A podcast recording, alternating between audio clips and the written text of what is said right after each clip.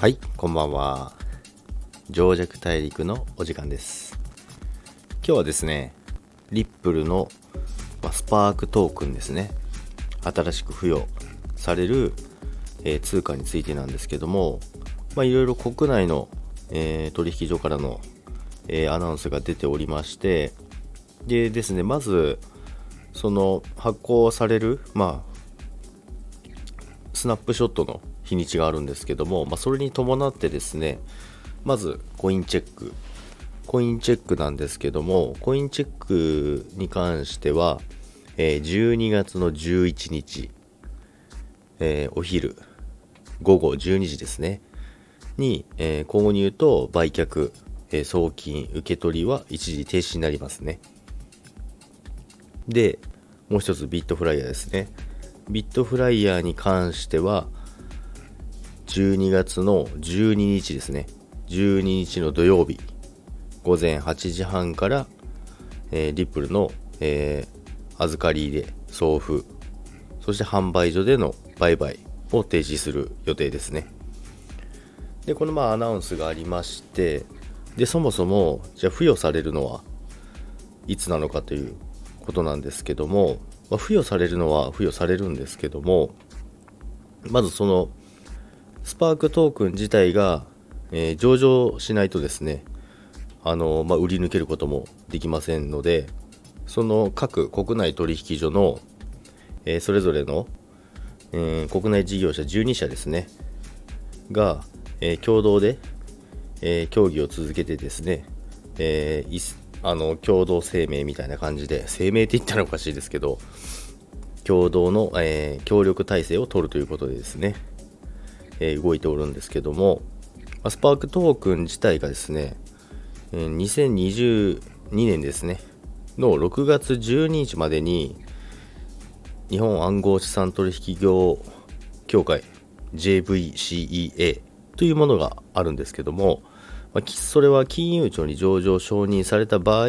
スパークトークンを、えーフレアネットワークですね、に請求して、で、その時にスナップショットの時にリップル保持者に、えー分配するっていう形になりますね。で、これは、あのーまあ、このアナウンスが出てからちょっとリップルが下げてるんですけども、まあ、これをそのネガティブと捉えてる人ももしかしたらいてですねそれによって値下がりをしてる可能性もちょっとありますでまあじゃあ2022年の6月22日までに金融庁の認可が下りなかったらじゃあ売ることもできないのかということになってしまうんですけどもまあその可能性はないとは言えませんけどもゼロとは言いませんけどもほぼないと思ってます私は。でまあ、ウォレットとかですね、ウォレットとかに保管してる方もいますでしょうし、あとはバイナンスの方もいるんです、いると思いますけども、まあ、国内に関してはやはり金融庁の認可がないと、そのトークン、新たなトークンを取引所に上場させることはできないので、まあ、それを不安視して、えー値段が下がっているっていうのがありますね。